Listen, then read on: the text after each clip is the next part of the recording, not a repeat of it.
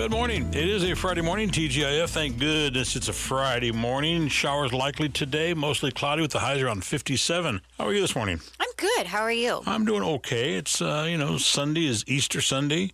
How exciting. uh, are you guys going to do anything? Sleep, Okay, fair Mm-hmm. enough. Do you guys like do like a special dinner or sleep. Okay. All right. So this year uh, my son's older, so he's like I'm mom, don't. Yeah. yeah. knock, it, knock it off, Mom. And then his dad does, they do their traditional dinner, so he always goes there for that, which is Yeah. totally fine. I, I love seeing him gather with that Right. side of the family. Right. They make a big deal of it. Um, so this year I'll have my nephew, and I think I'm going to start the tradition that I used to do with my son, with leaving little clues right next to Oh, him and waking up with those. Ah, jeez. And he's 13, but I do think that he'll enjoy it. So I'm going to give it a try. How many clues are you going to give him? You know, I've got to make it fun. And so the more, the better. But let me tell you, I've spent hours setting this up for my son in the past. and I mean hours. Have your son help you. There's an idea. Go. I didn't even think of Yeah, that. tell him, Michael, remember when I used to torture you and make this? Uh, help me do this. he loved it. He said that Easter was his favorite holiday because of you that, waking up to those clues, that it There just the go. adventure and the fun of it. So Yeah. pretty cool. Hey, this weekend, tomorrow, we've got your show. Mm-hmm. We've got two. It's going to be like kind of like a split. Yep. So the first half, I've reached out to this lady. Her name's Alyssa, and she does CBD. Mm-hmm. She's with Essential Health and Herb, and she can customize CBD to what you need, want, and desire. She bringing in any samples? We'll see. I'll tell her to. All right. Um, but I've got a few friends that use her Okay. for her gummies and um, one person in particular they've used her for a few years and they've got nothing but great things to say about her and her products and how they actually truly do work so i was like you know what i'm going to snag her have her come in and chit chat with us and let the listeners know All right. That's And- on the first half. Mm-hmm. And, the then- second half? go ahead Uh, second half, we're talking to the folks from Albertina Kerr. you know i passed that to you because i wasn't sure how to pronounce it I'll get you for that. and I'm not sure what we're going to be talking about on that one tomorrow, but we'll find out. yeah they offer different services to people with disabilities so we'll kind of dive into that a little bit All right. on the second half Albertina Kerr. Mm-hmm. Good morning. It is a Friday morning. Terry Sol, Amanda Smith hanging out with you. Yes, so um, this week I've actually been out at Accurate Precious Metals with Charles for, I think it was Monday and Tuesday. We did eight segments and we kind of Yeah, you were there all morning. I was. So Monday I was there all afternoon from, I think I went broadcasted from 1 to 4.40 ish. Yeah. Um, and then Tuesday I broadcasted from 7 a.m. until the end of our normal schedule, so 11.35 or 10. So rumor has it that they're going to bring a cot and a sleeping bag for you, so you can just go ahead and stay there. That's probably not a bad idea. so I'm actually going back again. So if you guys missed it or you want to hear updates or know more of what's going on, I'll be there again on Monday, uh, starting in at 1 Okay. p.m. And then I'll go for four hours. And then again, Tuesday, 7 a.m. until um, 11 a.m. And he's talking about kind of what's going on with the US dollar, the gold market. When I was there on Tuesday, we first broadcasted and he was like, okay, it's gold's up $15 an ounce. And it was like, wow, okay. Wow. We went on our segment, we talked about it. He went upstairs after we were done, and then he came flying down those stairs and he was like, it's up to $36 now. So within five minutes, the gold price is raised. They over doubled. So it was pretty interesting. And he says it has a lot to do with what's going on. Um, and so I'm not super educated in that area, but Yeah. he most certainly is. Yeah, he's a lot of fun to listen to because boy, he's right on top of that stuff. He's so full of information Yeah. about it. It's it's intriguing to listen to him um, with what he has to say with his IRA rollovers and what he offers.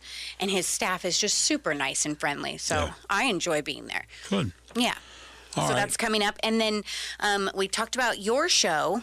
Yes, Mm-hmm. uh, for tomorrow. Um, so me and Baron for Kicking Cancer Cares, we start at 9 a.m. on Saturdays. Whew, excuse me. You all right? Yeah, and we are going to be talking with Ozzy's parents. Um, I kind of gave you guys a little bit of. A, Ozzy's the little boy. He's three years old. Yep, I gave you guys an update on Wednesday with where he's at, and he's not doing good. So definitely keep him in your prayers, please. Him and your his parents. Um, I can only imagine what they're dealing with So right he's, now. he's three years old and he has cancer. Yes, and it's um, not operable, so they're trying a lot of different things. Um, they normally don't give you, I think it's less than a few months to live after it's diagnosed in children, and it's like less than a 1% chance that they live past that. So he's already beat the odds with that timeline. He's uh, in it a year now. Um, but it's not looking good. So his parents came in last week. We pre-recorded, um, and so you can hear more about his story, what they've kind of gone through, what exactly his diagnosis is. So tune in tomorrow at 9 a.m. for Kicking Cancer Cares, and then Terry, your show will follow. So hard to talk about this, isn't it? It, it is. Um, during the interview, I I was Struggling. crying a lot. Yeah. Um, you're yeah. Yeah. Yeah, I don't have uh, uh, words for All right. Well, That tune in tomorrow at 10 o'clock with the Yes. Kicking Cancer Show. All right, Absolutely. Thanks, Amanda. Thank you.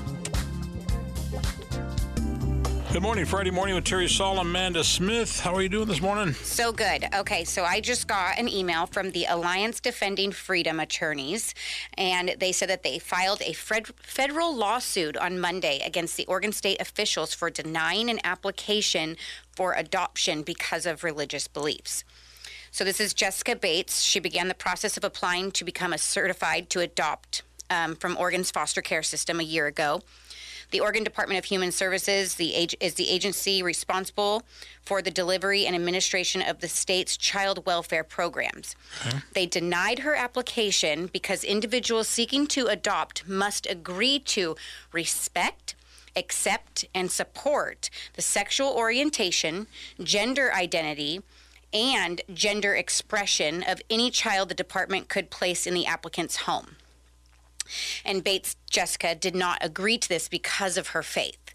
Um, they go in to say that if they do, it, you know, that you have to take them to um, gay pride rallies, that you have to take them to their doctor's appointments for the transition, and all of that stuff. And she goes on to say that, um, you know, she'll respect the child, but she's not going to push that on a child because of her religious beliefs. Right.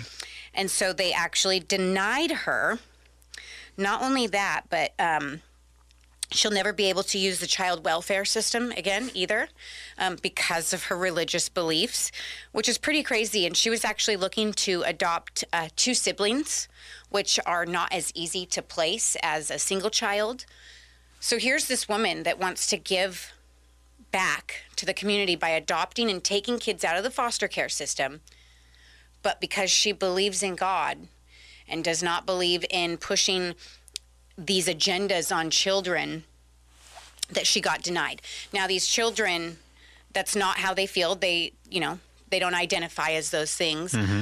But because Jessica said that she wouldn't, if in the future they decided to go that route, that, you know, that's not what she believes in, they denied her. I can't get over this.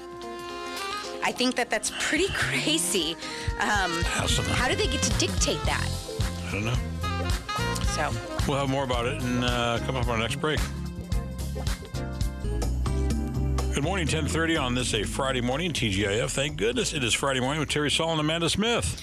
so on that one last article I was talking about on how a woman uh, got denied because of her religious beliefs and wouldn't push that agenda on children about gender, gender identity, sexual orientation, and all of that. If you guys want a copy of this, uh, I guess this article, email me, Amanda at kslm.news, and I will shoot you over the article. Um, pretty interesting. I definitely didn't have enough time to get into it all, but it's it's frustrating. It's bizarre. It, it is. I, I just It really is bizarre. can't wrap my mind around that one. So, um, I also seen this article where it's decades of free street parking downtown Salem may be ending.